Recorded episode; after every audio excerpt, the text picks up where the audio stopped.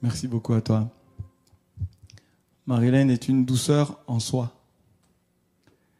Et je crois que ce culte est, euh, vraiment sous le signe de la, de la douceur. Et je voudrais vraiment nous partager sur ce qu'est euh, le paradis. C'est l'objet de notre espérance. Et je ne sais pas si pour vous, euh, la perspective du paradis vous enthousiasme. Parce que si je t'invite au paradis avec la représentation que tu en as, tu vas dire, il me tarde d'y aller. Et c'est ce que je, voudrais qu'on puisse vivre, parce que je crois que les représentations que nous avons du paradis sont faussées. Euh, S'imaginez en robe blanche. Alors moi, je peux imaginer Marilyn en robe blanche.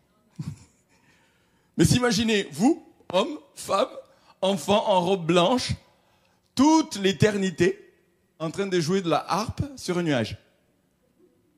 Je ne sais pas si ça vous enthousiasme. Il y en a certains qui pourraient dire ça, pour moi, c'est l'enfer.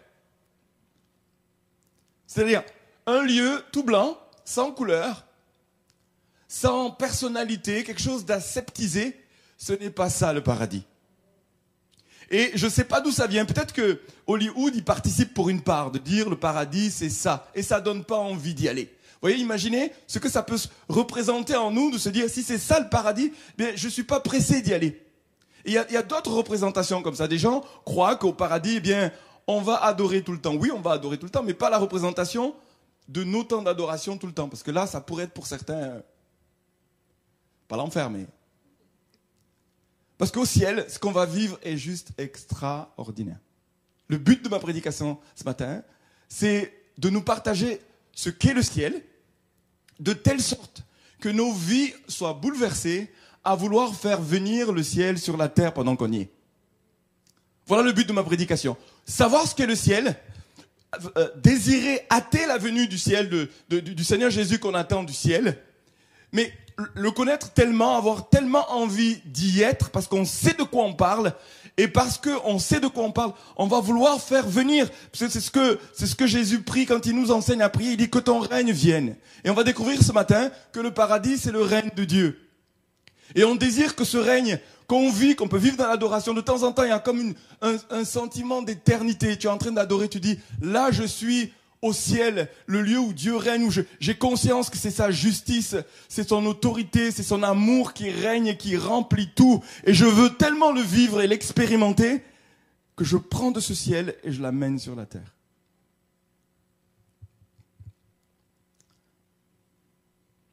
Vous savez, je sais, je sais pas vous, mais moi, la terre, je l'aime bien. Je trouve qu'on a le privilège de vivre il y, a, pire endroit sur la terre pour vivre que le sud de la France, n'est-ce pas? Il y a pire endroit. 300 jours de soleil, s'il vous plaît, à Montpellier. Et, et il, fait, beau, c'est sûr, mais je veux dire, le climat, euh, le niveau de vie, etc. On pourrait, on pourrait aimer des parties de cette terre. Il n'y a, a pas de tort, c'est une création de Dieu. Et il y a des endroits sur terre qui ressemble au paradis ou qui nous fait espérer au paradis parce que nos cœurs sont remplis de quelque chose. Un, un coucher de soleil peut émouvoir profondément parce qu'il y a une marque du ciel. Et vous savez d'ailleurs que, que paradis veut, veut strictement, étymologiquement dire jardin, Éden. C'est un lieu où on va retrouver de l'harmonie, de la beauté, et que ça va émouvoir nos cœurs parce que ça va nous faire penser à l'éternité. Et puis, et puis, en fait, le paradis pourrait ressembler à tous les lieux de bonheur sur cette terre où Dieu est présent en plénitude, de, où on voit l'œuvre, la marque de Dieu. C'est le paradis, c'est le jardin où, euh, dans l'intention de Dieu, c'était parfait, communion avec lui, mais communion avec la nature, communion avec soi-même, réconciliation avec soi-même, communion avec la création. Quand ça c'est là, c'est le paradis, c'est la marque du paradis. Mais imaginez cela et tous les, moments de bonheur qu'on vit à la naissance d'un enfant, des moments de bonheur quand on tombe amoureux, vous savez l'intensité de ce qui se vit là, prenez ça. Additionnez toutes vos représentations du bonheur absolu. Multipliez-le par des milliards. C'est ça le paradis. Et c'est une réalité. L'endroit où tout est beau, tout est bon, tout est bien, et tout est amené à son paroxysme. Vous savez, on a une sorte de pâle représentation euh, des moments d'éternité ici, mais c'est l'intensité de, cet amour, de cette présence. Ouais. Je vais vous lire euh, la définition de Wikipédia. Le paradis ou jardin d'Éden représente souvent le lieu final où les humains seront récompensés de leur bon comportement ou de leur foi. Dans un sens plus élargi, le concept de paradis est présent dans presque toutes les religions. Les croyants parlent aussi du royaume de Dieu qui sera manifesté à la fin du monde. Je vais vous lire euh, dans Colossiens 3.1, ici c'est le verset de, référence de ma prédication. Mais vous êtes aussi ressuscités avec Christ. Recherchez donc les réalités d'en haut, là où se trouve Christ, qui siège à la droite de Dieu de toute votre pensée, tendez vers les réalités d'en haut et non vers celles qui appartiennent à la terre. Alors, qu'est-ce que le paradis? On va rentrer dans les détails. Et ce matin, je vais m'employer à, vous exprimer ce, ce que n'est pas, ce qu'il n'y a pas au ciel. Et déjà, ça va nous aider à, pleinement nous, nous remplir dans nos pensées de ce que de ce qu'est le ciel. Parce que on peut définir quelque chose parce que ça n'est pas. Mais avant de faire ça, je vais vous dire, il y a deux dimensions du paradis ou du royaume de Dieu. C'est le royaume de Dieu qui est déjà là, le paradis qui est déjà là, par la venue de Christ, la présence de Dieu qui est déjà là. Et la deuxième dimension, c'est le royaume de Dieu ou le paradis, où Dieu est pleinement là. C'est le déjà et le pas encore. On attend un plein paradis, mais le paradis a déjà commencé. Nous pouvons vivre des moments ici-bas où la présence de Dieu est intense, où on vit un, niveau de communion les uns avec les autres qui ressemble au ciel. Et c'est pâle, mais ça n'empêche que ce n'est quand même déjà le paradis. Et c'est ça le mystère et la tension. Ceux qui l'ont déjà goûté en veulent plus. Ils en veulent tellement plus qu'ils aspirent à ce que ça devienne total. Quand Jésus reviendra, ce sera pleinement le paradis. C'est-à-dire le, le royaume de Dieu sera pleinement manifesté. Et donc, qu'est-ce que le paradis, le paradis, c'est le lieu où Dieu règne. C'est pour ça, si on dit que c'est le lieu où Dieu règne, c'est le royaume de Dieu. Quand on dit royaume de Dieu, dans nos jargons, dans nos milieux, royaume de Dieu, c'est, on, se comprend euh, entre nous, mais si on le traduit, c'est le lieu où Dieu règne pleinement. Où sa volonté est pleinement faite. Il n'y a pas un endroit, il n'y a pas une situation où sa volonté n'est pas faite. C'est ça le royaume de Dieu. Là où le lieu où Dieu règne. Ce n'est pas une, vision de l'esprit, ce n'est pas un, état où on flotterait en dehors euh, de notre corps, ce n'est pas le nirvana. C'est pas le néant, c'est pas un état de rêve continu, vous savez, comme dans Inception là, vous savez, ceux qui se réfugient dans le rêve. Oh là là, c'est justement le nirvana. C'est pas une fuite d'une réalité. C'est le royaume de Dieu est réel. C'est un lieu qui est réel. Dans la Bible, on appelle ça la maison de Dieu. Ça peut s'appeler aussi la cité de Dieu.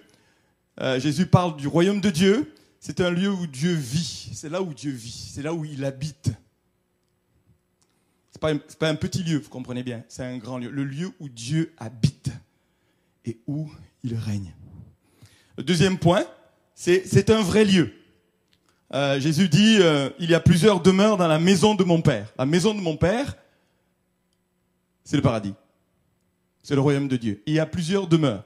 Et ce n'est pas une figure de style, c'est une réalité. C'est un lieu, c'est un pays, c'est un endroit, c'est concret, c'est pas virtuel, c'est concret.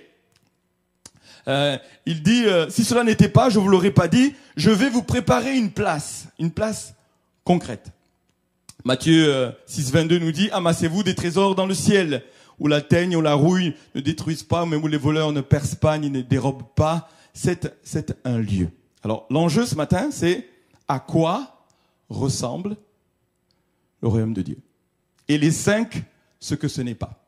Et vous allez voir que Christ a exactement fait, il a, exactement pris le royaume et l'a incarné. Nous sommes à Noël. Nous sommes en train de vivre l'incarnation, de célébrer plutôt l'incarnation de Jésus. Jésus en chair, c'est le royaume de Dieu c'est la présence où Dieu règne, c'est Dieu lui-même qui vient au milieu de nous. En fait, moi je dirais, c'est le paradis qui s'est incarné. Jésus, c'est la présence de Dieu, le lieu où Dieu règne, et il est concret, il s'incarne, il devient palpable, touchable. Mais c'est le paradis. C'est-à-dire, c'est, euh, c'est le ciel, là, mais qui vient nous, le partager. Et il vient, et quand il vient, il va, il va, il va faire quoi? Il va nous expliquer le royaume. Il vient nous annoncer une bonne nouvelle. Écoutez bien ce que je suis en train de vous dire. L'évangile, qui se traduit par bonne nouvelle, c'est l'évangile que le royaume, que le paradis s'est approché. Le paradis qu'on a perdu, le paradis que Adam avait perdu à cause de son péché, s'est approché de nous. Il dit, le royaume, c'est pas, c'est pas, c'est pas virtuel. C'est, c'est Dieu lui-même, présent dans le corps de Jésus, qui vient et qui nous annonce, le royaume s'est approché. Le royaume est tout près. Il est tout près de vous. Mais qui est tout près? C'est Jésus lui-même. Jésus, c'est le royaume. Parce que la présence de Dieu est en lui. Dieu règne en lui à 100%. Et il dit, ça s'est approché de vous. Le paradis s'est approché. Oh, hallelujah. Le paradis s'est approché. C'est ça la bonne nouvelle. Dieu là où il habite, descend au travers d'un corps et marche sur cette terre. Et tout ce qu'il va faire, si on doit le résumer, on va retrouver le fait qu'il est en train de manifester le royaume de Dieu et démontrer ce que c'est. Et vous allez repérer les cinq points que je vais vous partager ce matin. Par exemple, dans le ciel, il n'y a pas de souffrance ou il n'y a pas de maladie. Jésus n'a pas eu, de cesse de guérir. Pourquoi? Pour démontrer que lui, le royaume de Dieu, lui, le paradis, c'est un lieu où il n'y a pas de maladie. Donc quand il rencontre, lui, le, paradis rencontre la maladie, la maladie doit fuir. Alléluia. Vous avez loupé une occasion. Vous avez loupé une occasion, je vous dis. Le royaume s'approche. Quand le royaume s'approche et qu'il confronte quelque chose qui n'est pas au ciel, il faut que ce qu'il confronte se transforme. C'est lui qui s'impose il prend pas la température, il met le thermostat du ciel là où il est. Jésus vient, il rencontre la maladie, la maladie doit fuir. Jésus vient, il rencontre les démons, les démons doivent fuir parce qu'au ciel, le royaume de Dieu, le paradis, il n'y a pas de démons. Donc si le royaume est là, c'est pas possible qu'il y ait une domination de ténèbres. Les ténèbres doivent fuir, les démons doivent fuir. Pourquoi? Parce que le roi des rois, le seigneur des seigneurs, le prince de ce royaume est là et il vient et il amène la paix là où il y a le tourment. Le royaume de Dieu s'est approché. Et du coup, on trouve dans, dans, dans la Genèse on trouve le jardin d'Éden, on trouve dans l'Apocalypse le jardin d'Éden, et Jésus qui est l'alpha et l'oméga, le, commencement et la fin, le premier et le dernier, incarne le jardin d'Adam, de, la Genèse, et le jardin, ce, ce fameux jardin qu'il y a dans le ciel, le paradis de Dieu. Et donc qu'est-ce qu'il fait? Et c'est ce que je nous engage à faire ce matin. C'est que si nous sommes des chrétiens et que nous le suivons, nous allons faire exactement comme lui partout, où nous allons être, on va amener le royaume de Dieu. Tout ce que je vais aborder qui n'est pas au ciel, on va rentrer dans un combat pour le confronter. Alléluia. Un chrétien qui croit à la bonne nouvelle du royaume qui vient et qui le vit lui-même, qui a régulièrement comme un ciel ouvert et puis il vit la réalité que Jésus règne et puis notre Dieu règne et il va vouloir faire exactement ce que Jésus a fait quand il a marché sur cette terre. De ceux qui ont accueilli dans leur cœur l'éternité. Ils ont accueilli dans leur cœur le royaume de Dieu. Ils ont accueilli dans leur cœur le paradis. Alors, la première chose qui n'est pas au ciel, je le disais un peu en introduction, il n'y a pas de maladie au ciel. La Bible dit que euh, il n'y a pas de maladie. Alors, parce que, pourquoi? Donc parce que nous, aurons un nouveau corps, un corps parfait. Ce sera un corps, un corps du ciel. Ce corps ressuscité, ce corps glorifié. Ce corps aura des propriétés différentes de celles du corps terrestre. Vous savez, ce corps sera tellement parfait et glorieux qu'il n'y aura pas de maladie. Et pour ça, je vous invite à étudier, en particulier dans Luc, on a une description du corps glorifié de Jésus qui a les propriétés euh, de Star Trek. Dans Star Trek, ils ont des, ils ont la capacité de traverser les murs. Vous savez, à un moment donné, par la pensée, il traverse les murs. Jésus, à un moment donné, il vient, il, rentre dans la pièce où se trouvent les disciples, d'un coup d'un seul, et il dit que la paix soit avec vous. Alors, eux, au lieu de la paix, ils, étaient dans, ils étaient en train de flipper et de dire c'est un fantôme. Pourquoi? Notre corps glorifié, qui sera un vrai corps, aura des propriétés que nous ne connaissons pas. Ce corps n'aura pas de maladie. On pourra même manger. À un moment donné, ils sont tellement flippés qu'ils lui demandent. Euh, ils, croient que c'est un fantôme. Il dit mais non, je suis un, je suis un vrai corps. Donnez-moi à manger. Il lui donne à manger. Il goûte du miel. Et si c'est pas possible, c'est un vrai corps. Puis à un moment donné, il disparaît. Il passe pas par la porte. C'est ces genre, il y a une porte, je peux pas la prendre. Non, je n'ai pas besoin. Les propriétés de nos corps glorifiés, écoutez bien, c'est des corps qui n'auront pas de maladie. C'est des corps qui auront des propriétés différentes. Nous, nous pensons en trois dimensions avec une limitation telle qu'on n'arrive pas à se représenter ce que sera notre corps. Au ciel, le paradis où on va, il n'y a pas de maladie parce que nos corps auront un corps, ce seront des corps euh, euh, euh, glorifiés. Il n'y aura pas de corruption dans ce corps-là, tel qu'on a du mal à s'imaginer. On, va, on va, oh, je le traduis comme on va se déplacer par la vitesse de la pensée.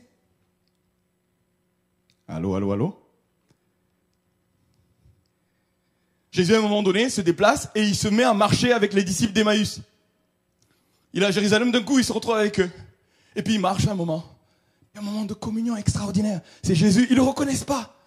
Et puis il établit un moment de communion. Et je veux vous dire, je veux vous dire, Jésus dans ce temps de Noël, pour ceux qui sont peut-être dans la désespérance, on parle, Marilène en parlait tout à l'heure, c'est douloureux pour vous Noël. Jésus veut s'approcher de vous, comme il s'est approché des disciples d'Emmaüs. Il veut marcher, le Jésus ressuscité veut marcher avec vous jusqu'à ce que votre cœur brûle et s'ouvre en le voyant autour de la Sainte Seine, en le voyant d'un coup en se découvrant. Et au moment où il le voit, hop, il disparaît. Il dit, t'es où? Et il retourne à Jérusalem. Ça, c'est les réalités, les caractéristiques de notre corps glorifié. Il nous faut nous remplir de cela. Si tu vis en tant que chrétien sans l'espérance que ton corps un jour sera glorifié, il sera, il sera céleste, mais sera un vrai corps, mais céleste, des propriétés d'en haut, pas des propriétés d'en bas. Et c'est incorruptible, c'est vigoureux, c'est puissant, c'est plein de muscles. C'est comme, imaginez, imaginez, Jean-Marc. au hasard. Mais Jean-Marc, sans avoir besoin de faire tout ce qu'il fait pour avoir ça, là, voyez? Un corps, mais extraordinaire, d'accord? Où il n'y a pas de maladie. Alors, qu'est-ce que ça produit? Regardez. Euh, c'est 1 Corinthiens 15. Je vous invite à, lire 1 Corinthiens 15. Paul nous dit, ainsi en est-il de la résurrection des morts. Le corps est semé corruptible, il ressuscite incorruptible. Il est semé méprisable, il ressuscite glorieux. Il est semé infirme, il ressuscite plein de force. Étudiez cela, habitez dans vos esprits cela. Pensez à cela. Christ l'a vécu, nous allons le vivre. Alors du coup, qu'est-ce que ça va produire en nous? Comme Jésus est venu et que le royaume est en nous, quand on va rencontrer la maladie, je nous engage à confronter la maladie. Pourquoi? Parce qu'il n'y a pas de maladie au ciel. Comme Jésus dit, là où Dieu règne, il n'y a pas de maladie. Quand je rencontre la maladie, il envoie ses disciples prier pour les malades et s'attendre à ce que la guérison se manifeste. Pourquoi? Parce que c'est un signe du royaume de Dieu. La guérison est un signe que Dieu règne, est un signe qui va nous racheter, un signe que notre corps sera glorifié, un signe. Et puis du coup, quand on vit avec cela, on ne vit pas de la même manière euh, nos, propres maladies, mais on vit pas de la même manière la maladie des autres. Bien sûr qu'il faut de la compassion. Bien sûr qu'il faut rejoindre les autres. Et en tant que il faut qu'on soit vigilant à pas tellement vouloir la guérison et pas vraiment aimer la personne qui est malade. Faisons attention. Jésus était ému de compassion. Il l'aimait. En fait, il souffrait avec ceux qui souffrent. Et venant du ciel, sachant que dans ce lieu-là, il n'y a pas la maladie, il ne pouvait pas supporter ça. Venait le traverser dans son cœur. Je ne peux pas supporter la maladie. Et quand je la confronte, je la confronte pas dans mes propres forces, je la confronte parce que je suis dans le ciel, je suis dans le paradis, je suis en Christ, je suis devant Dieu dans une lumière inaccessible, là où Dieu règne dans sa sainteté, dans sa gloire. Et je veux partager cela avec celui qui est dans la maladie. Pourquoi? Parce que je crois que le royaume vient. Que ce royaume est déjà là, mais il vient. Il va venir en plénitude, mais il est déjà là. Et à des moments, il y a des éruptions. Moi, je vais vous dire, on n'a pas 100% de résultats. Jésus lui dit, tu m'exauces toujours. Et alléluia, nous on progresse. Alors je ne sais pas à combien vous êtes de pourcentage d'exaucement de prière. comptabilisez, comptabilisez le nombre de prières que vous faites et le nombre d'exaucements. Eh bien Jésus, lui, c'est 100%. Dit à Dieu, je sais que tu m'exauces toujours. Dieu, oh, Jésus-Christ. Pourquoi? C'est le royaume. Il fait toujours la volonté de Dieu, il demande toujours ce que Dieu veut donner, et il est dans la foi 100%. Mais même si tu n'es qu'à 15% d'exaucement, attends-toi à la guérison. Pourquoi? Le royaume n'est pas en plénitude. Donc sois dans la foi, bats-toi, confronte-toi. Pourquoi? Parce que là où tu vas, il n'y a pas de maladie.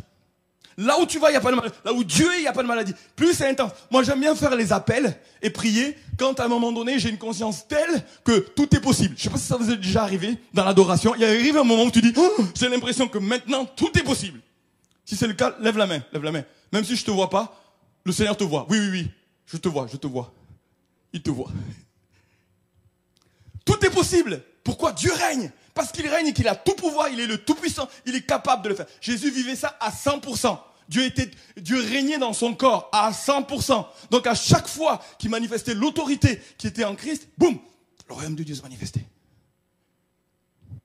Et pour nous, il nous faut rentrer dans le bon combat de la foi dont Paul euh, parle à Timothée. Combat le bon combat de la foi. C'est-à-dire, crois que ce monde, ou ces personnes, ou ces situations peuvent fléchir le genou devant Jésus-Christ peuvent déclarer qu'il est Seigneur, qu'il a, pris les clés de la mort et du séjour des morts, qu'il a autorité, qu'il a dépouillé les, autorités, les dominations. Vous savez que souvent, dans la Bible, il y a certaines maladies dont l'origine, ce sont des démons.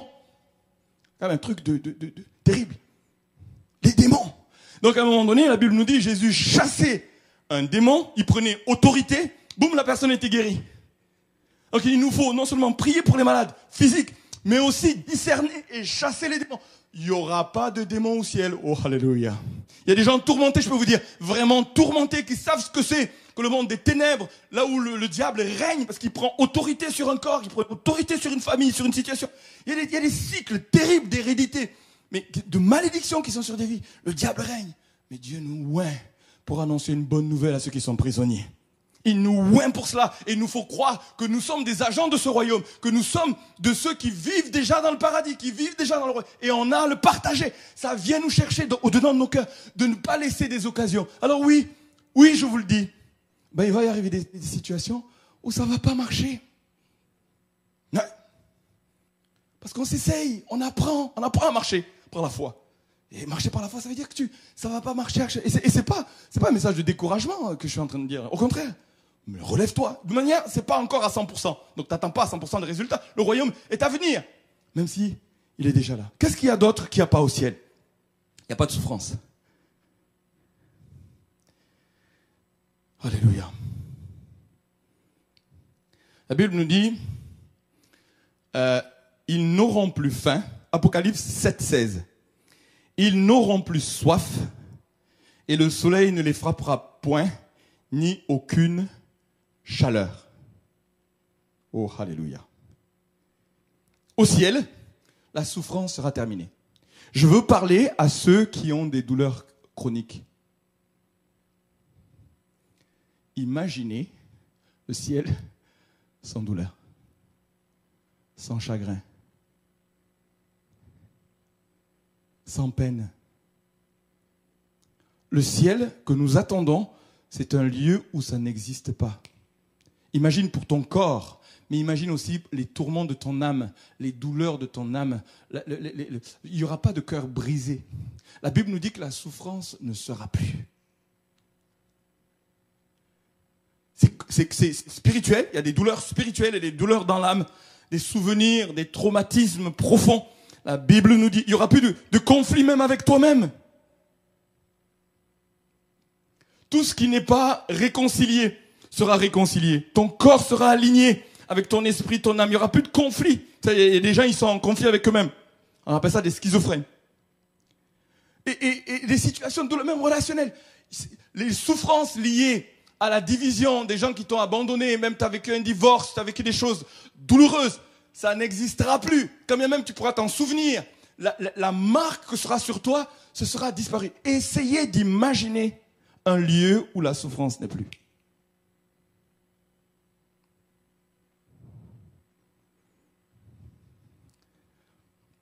Pour moi, l'une des choses qui me touche le plus dans la vie de Jésus, c'est que quand il rencontre euh, le peuple, le peuple d'Israël, il, est ému de compassion. Il dit, mais c'est un peuple languissant, sans brebis, abandonné, exposé, et il est touché à cause de la souffrance.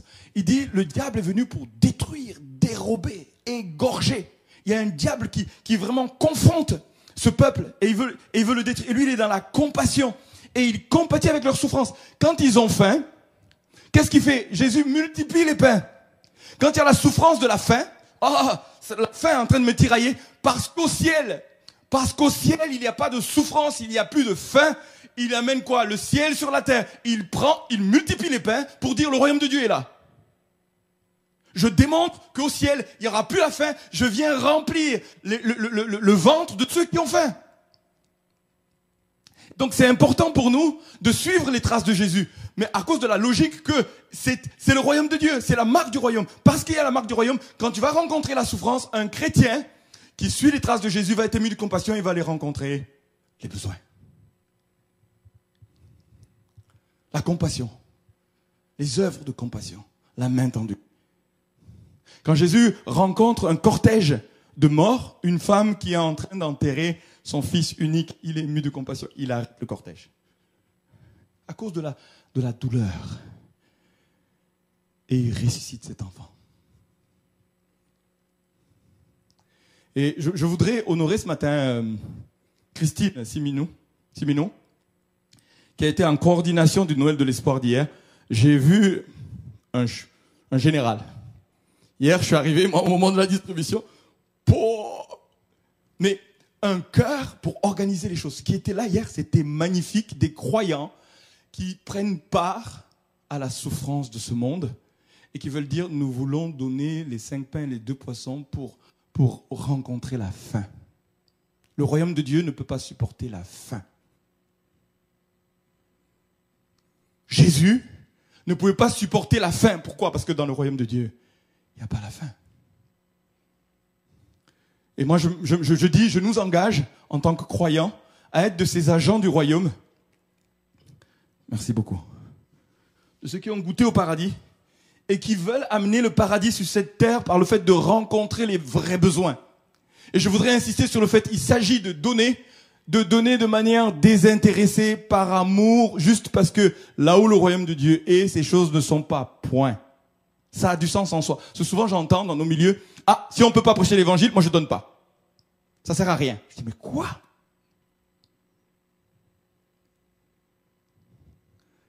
Quoi? Juste parce que là où le royaume de Dieu est, il n'y a pas la fin, tu vas, tu, on, le fait à cause de l'abondance du cœur de Dieu. Il fait lever son soleil sur les bons comme sur les méchants. Il fait, lever sa bonté sur, mais il manifeste cela parce que c'est son cœur et son royaume est généreux. Son cœur son, royaume est abondant et vient rencontrer les besoins. Et je peux vous dire, des vies rassasiées physiquement, des vies rassasiées dans leur âme parce que leur souffrance est soulagée, qu'il y a une vraie compassion, il y a une ouverture pour partager l'évangile. Mais pour pouvoir en faire un prétexte, un conditionnement, je ne donne que dans la mesure où je vais pouvoir prêcher. Mais ce droit te sera donné quand le cœur sera rempli. Comprenez-moi ce que je veux dire. Mais le royaume de Dieu, à cause du royaume de Dieu, il nous faut démontrer il nous faut démontrer ce royaume et être dans la foi. Qu'est-ce qu'il n'y a pas non plus au ciel de tristesse? La Bible nous dit, dans Apocalypse 21.4, il essuiera toutes larmes de leurs yeux. Savez-vous que Dieu enregistre nos pleurs? Il est, il est dit qu'il compte les cheveux de nos têtes. Alors, c'est intéressant, hein? Pas vraiment pour moi. Ou alors je, dois lui donner du travail. Ou, lui enlever du travail. Mais Jésus est en train de dire ça comme une hyperbole. Imaginez, il compte. Les cheveux voltés sont comptés. Bon, ok. Pour certains, ça peut être intéressant. Il y a des, filles pour qui c'est important. Mais, mais, mais comptabiliser nos pleurs. Jésus dit, heureux ceux qui, ceux qui pleurent, ceux qui, ceux qui souffrent seront consolés. Il y a un lieu de consolation qui existe. Où toutes tes souffrances, toutes tes larmes, Dieu les considère. Dieu est concerné par ce que tu vis. Et, il faut, être vraiment vigilants à toutes ces attitudes de foi qui voudraient ne pas considérer nos âmes qui souffrent. Jésus, dans les béatitudes, quand il parle du royaume qui vient, il dit Heureux les pauvres, heureux qui pleurent, ceux qui ont faim et soif de justice, vous allez être rassasiés. Le royaume de Dieu vient. Mais à nous d'être, d'être, d'être, de, considérer la, la, souffrance des gens qui nous entourent, et même de nos frères et sœurs. Jésus est concerné. Dieu est concerné. Le royaume, c'est la consolation. Et donc, La consolation, ça veut dire venir rencontrer ce qui fait mal. Le guérir même maintenant. Il a été loin pour guérir les cœurs brisés. C'était la démonstration. Dans le ciel, il n'y a pas de cœur brisé. Donc là où il va, là où les cœurs sont brisés, il les touche. Et ça, ça vient nous chercher. C'est-à-dire, si tu es dans ce royaume, tu es obligé d'être enrôlé dans cette aventure. De confronter la tristesse.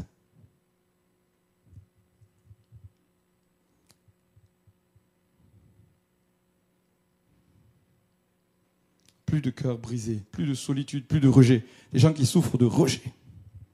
Waouh, waouh, waouh, waouh.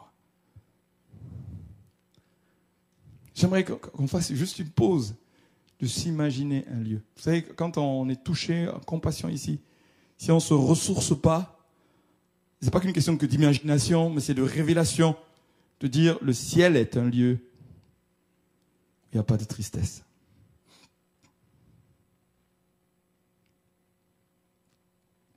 Ça va signifier quoi? Que le croyant ne va pas s'autoriser, enfin, plutôt, et, c'est Paul qui dit, pleurez avec ceux qui pleurent, réjouissez-vous avec ceux qui se réjouissent. Mais moi je crois que l'une des missions que Dieu nous donne, c'est d'être de ceux qui sont en capacité de pleurer avec ceux qui pleurent. Donc ça veut dire de se décentrer d'eux-mêmes, d'aller les rejoindre, mais aussi d'amener la joie. Le but, c'est de pleurer, de, de compatir, mais de transmettre la joie. Paul dit, réjouissez-vous toujours dans le Seigneur c'est ceux qui captent que dans le royaume de Dieu, il y a de la joie. Vous savez, le royaume de Dieu, voilà, il n'y a pas de tristesse. Donc ça veut dire qu'il y a un niveau, une mesure de joie que nous sommes en capacité de transmettre où Dieu nous place. Tu peux être un agent du royaume de Dieu en amenant la joie, en transmettant ce qui est en toi. Parce que le royaume de Dieu, c'est la joie, c'est la paix, c'est la justice par le Saint-Esprit. Quand c'est là, il y a quelque chose qui doit se passer, se rendre évident qui a une marque. De... C'est pas une joie juste de circonstance, vous savez, comme des gens qui, ont, qui sont extravertis ou qui ont de l'humour. Non, non, il s'agit de quelque chose du ciel qu'on a à transmettre. Je peux, vous, je peux vous dire, Jésus, là où il allait, il y avait de la joie. Quand il est sorti de la maison de Zachée, il y avait de la joie.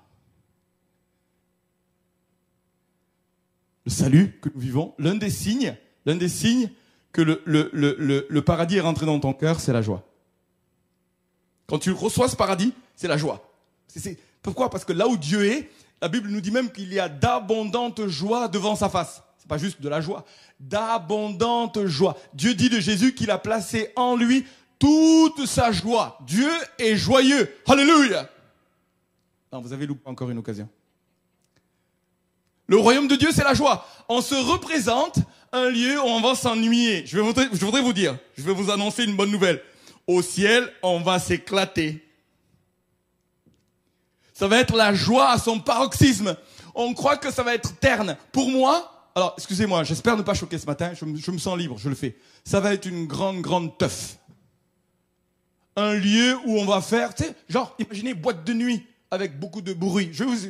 Pourquoi? Parce qu'il y a des scènes bibliques où il y a des éclairs. Il y a des scènes bibliques où il y a du bruit, où ça tremble, où il y a des tremblements de terre. Il y a des moments de, de forte. Vous savez, ils se mettent à louer Dieu comme les bruits des grandes eaux. C'est pas de la, c'est pas de l'adoration genre euh, contemplative. Oui, il y a 30 minutes de silence. Mais alors le reste, il y a du bruit. Faites un maximum de bruit pour adorer Dieu. C'est-à-dire ça explose de partout c'est plein de couleurs, c'est plein de vie, c'est plein de... Mais, mais, mais c'est une énergie phénoménale. Qu'on me dise pas que le ciel, c'est ennuyeux. C'est plein de joie. C'est plein de joie. Mais une joie qu'on ne connaît pas. C'est ineffable. D'ailleurs, D'ailleurs, euh, euh, euh, Paul, il parle du paradis. Il n'y a pas beaucoup de mots paradis, le strict mot. Mais il dit à un moment donné, il a été ravi au troisième ciel. Il a été ravi au paradis. Il dit, mais j'ai vu des choses, je peux pas le dire. J'ai pas de mots pour le décrire. Quelle grâce de pouvoir avoir un ciel ouvert et de voir ce qu'on vivra dans l'éternité. C'est juste extraordinaire. Il y a une joie mais qu'on ne peut pas décrire. Qu'on ne peut pas décrire. C'est cela la présence de Dieu. Le lieu où Dieu règne. Il essuiera. Tu pleures aujourd'hui. Oh, tu pleures aujourd'hui. Mais un jour vient. Un jour vient. Et c'est pas juste lui. Il veut se servir de nous pour aller essuyer les larmes. Alléluia. De dire, écoute, la consolation vient. Et Dieu peut te toucher maintenant. Alors, je, voudrais qu'on puisse être avec sans toujours chercher à résoudre le problème comme une, sorte de baguette magique. Oui, on veut des irruptions, des miracles instantanés.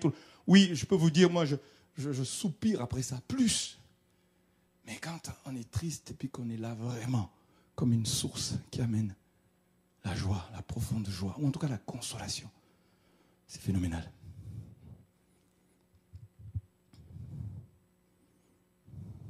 Au ciel, n'y a pas de péché.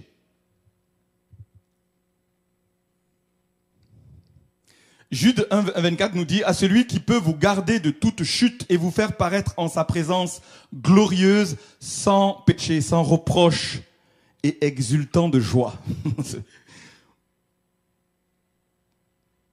en fait, c'est pas possible que nous puissions, nous pécheurs, arriver au ciel sans qu'il y ait une transformation suffisante à l'intérieur de nous, mais aussi dans nos corps, parce que sinon, on va amener notre monde avec la marque du péché au ciel, c'est juste pas possible. Il n'y a pas de péché et il fallait que Dieu trouve une solution pour que nous puissions aller au ciel. Que nous puissions y accéder. C'est pourquoi Jésus est mort. Et c'est tellement important de considérer que Jésus est mort pour nous donner accès au ciel. C'est pour ça qu'il est dit que, que, Dieu a tant aimé le monde qu'il a donné son Fils unique afin que quiconque croit ne périsse pas, c'est-à-dire ne soit pas en dehors du, paradis, mais qu'il ait la vie éternelle. Et cette foi dans son œuvre nous, justifie et, et nous purifie dans notre cœur. Mais il faut, il faut un corps glorifié, il faut une régénération. Vous savez que quand on le verra, on sera semblable à lui. C'est-à-dire qu'on a commencé une œuvre de transformation de notre caractère, mais quand on va le rencontrer, la Bible nous dit, nous serons semblables à lui. C'est-à-dire, il, se manifeste, le royaume vient pleinement, boum, on est, on est transformé à l'intérieur. C'est-à-dire, le caractère qui n'a pas fini d'être transformé de gloire en gloire va finir d'un coup, wouh, parfait, et le corps est parfait, tout est parfait pour pouvoir aller au ciel. Sinon, imaginez que le péché qui arrive au ciel, c'est une catastrophe. D'abord, ça pourrait pas arriver, tu, tu meurs. Mais c'est couvert du sang de Jésus et de son œuvre que tout est aligné et on peut rentrer au ciel. Nous serons semblables à lui. C'est ce que dit Jean. Nous sommes aujourd'hui enfants de Dieu. Mais, mais quand il sera manifesté, nous serons semblables. Et celui qui a cette espérance en lui se purifie. Il se met à part parce que, ah, je vais le voir, je vais être transformé, ce sera ce sera glorieux, je vais le voir, ce sera, glorieux et du coup je me purifie, je me prépare maintenant, je ne supporte pas le péché. Mon attitude, Jésus en face du péché, il, a donné sa vie, il a payé un grand prix, mais il a aimé et il a eu conscience de l'enjeu de l'éternité. Et donc à nous de véritablement rentrer dans une, une démarche de purification de cœur. À cause de cette espérance. Il n'y a pas de péché au ciel. Je fais tout pour qu'il n'y ait pas de péché dans mon cœur, dans ma maison. Je fais tout, même autour de moi. Et pas comme un intégriste, comme quelqu'un qui aime, qui a compris le prix que Jésus a payé pour que nous puissions avoir accès au ciel. Et la dernière chose qu'il n'y aura pas au ciel, c'est la mort. L'immortalité. Ça, c'est le rêve de l'humanité. Hein la vie éternelle. Il essuiera toutes les larmes de, leurs yeux et la mort ne sera plus et il n'y aura plus ni deuil, ni cri, ni douleur, car les premières choses auront disparu. Ce matin, j'ai déjà prêché sur la mort hein, il y a 15 jours. Mais je veux redire que Jésus a triomphé de la mort nous allons retrouver au ciel des proches qui nous ont quittés, qui nous ont devancés. Je pense à Franck, le frère jumeau de Marilène. Le Seigneur m'a fait la grâce de le voir dans la nuée de témoins.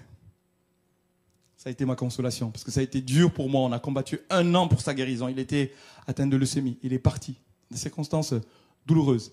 Ma consolation, c'est de savoir que je le reverrai et qu'il est dans la nuée de témoins et qu'il me dit, cours la course. Vis avec la perspective du royaume. Le plus important, c'est ce qui se passe après. Ne t'attache pas aux choses d'en bas. La mort ne sera plus. Jésus a triomphé. Alléluia. Je voudrais prier avec vous. Dimanche prochain, je vais, je vais, je vais raconter ce qu'il y aura au ciel. Je vais partager sur ce qu'il y aura. Là, c'est ce qu'il n'y aura pas.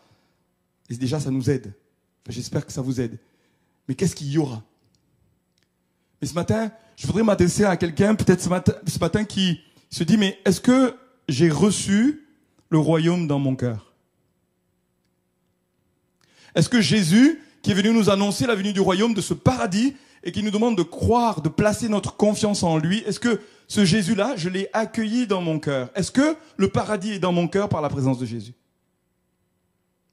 Si tu n'es pas sûr de cela, parce que quand c'est fait, tu le sais. On m'a dit un jour, je, posais la question, quand est-ce qu'on sait qu'on est amoureux? Parce qu'il se trouve que ben, je l'avais jamais été. Et puis, je, commençais à, l'être euh, de Marilyn. Comment on sait? La personne m'a répondu, quand tu le sauras, quand tu le seras amoureux, tu le sauras. Mais je veux vous dire, quand tu, quand tu reçois Jésus dans ton cœur, tu es sûr de le savoir. Si tu n'es pas sûr que c'est dans ton cœur, si tu n'es pas convaincu, pourquoi? Il y a des signes évidents. Le jour où moi j'ai donné ma vie à Jésus, que je l'ai reçu dans mon cœur, mais il y avait une joie, une paix, un truc qui me faisait que, ben voilà, j'avais le sentiment d'être sur un nuage. C'est aussi simple que ça. C'est-à-dire, oh, je planais, et c'est, je planais. Vraiment. Et ça a duré, duré, duré. Et j'entendais Dieu me parler. Comme ça faisait mystique, je peux vous garantir, c'est, ça posé quelque chose au fond de moi. je savais que je savais que je savais que j'étais sauvé.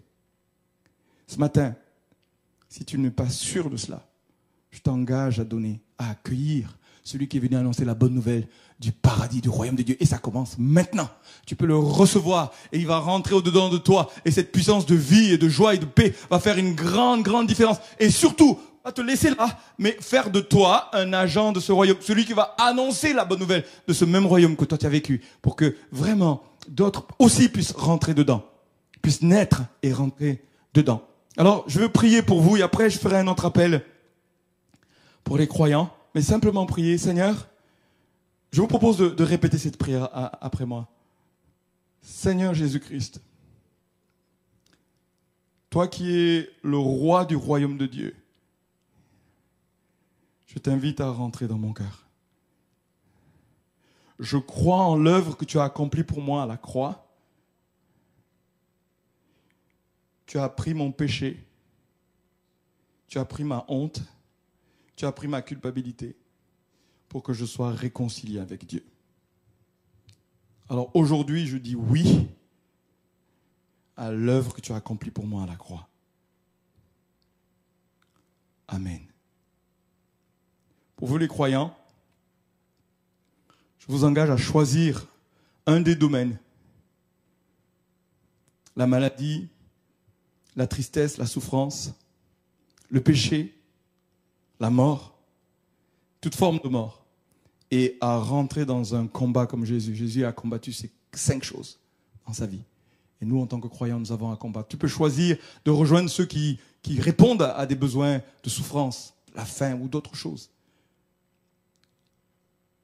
Tu peux rentrer dans un vrai combat, une, décision de dire je veux confronter la maladie, confronter le péché dans ma vie, mais dans d'autres, pas pour les juger, mais pour les rendre forts et leur donner les moyens de résister au diable. Mais quel que soit le domaine que tu choisis, engage-toi. En ce moment, nous sommes vraiment dans une saison où on veut pas prendre des décisions tout seul devant Dieu, mais, vraiment engager, que d'autres euh, soient témoins de cela et nous accompagnent.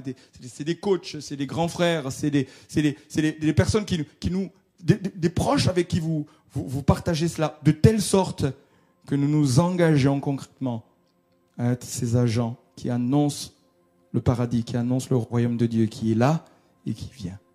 Que Dieu vous bénisse. Je veux juste prier, Seigneur, je, veux prier que dans chaque maison, tu viennes toi-même appeler à te suivre, à suivre ton exemple. Seigneur, je prie que, comme tu as donné tout pouvoir à tes disciples pour parler, annoncer, pour prier pour les malades, pour chasser les démons, je prie que ce soit renouvelé dans la vie de tes enfants ici, dans les missions là où tu les as placés, dans leur maison, dans cette période de Noël. Seigneur, aligne les choses, conduis les choses pour que ton royaume se manifeste, que la lumière et l'amour d'en haut se manifestent. Au nom de Jésus-Christ. Amen.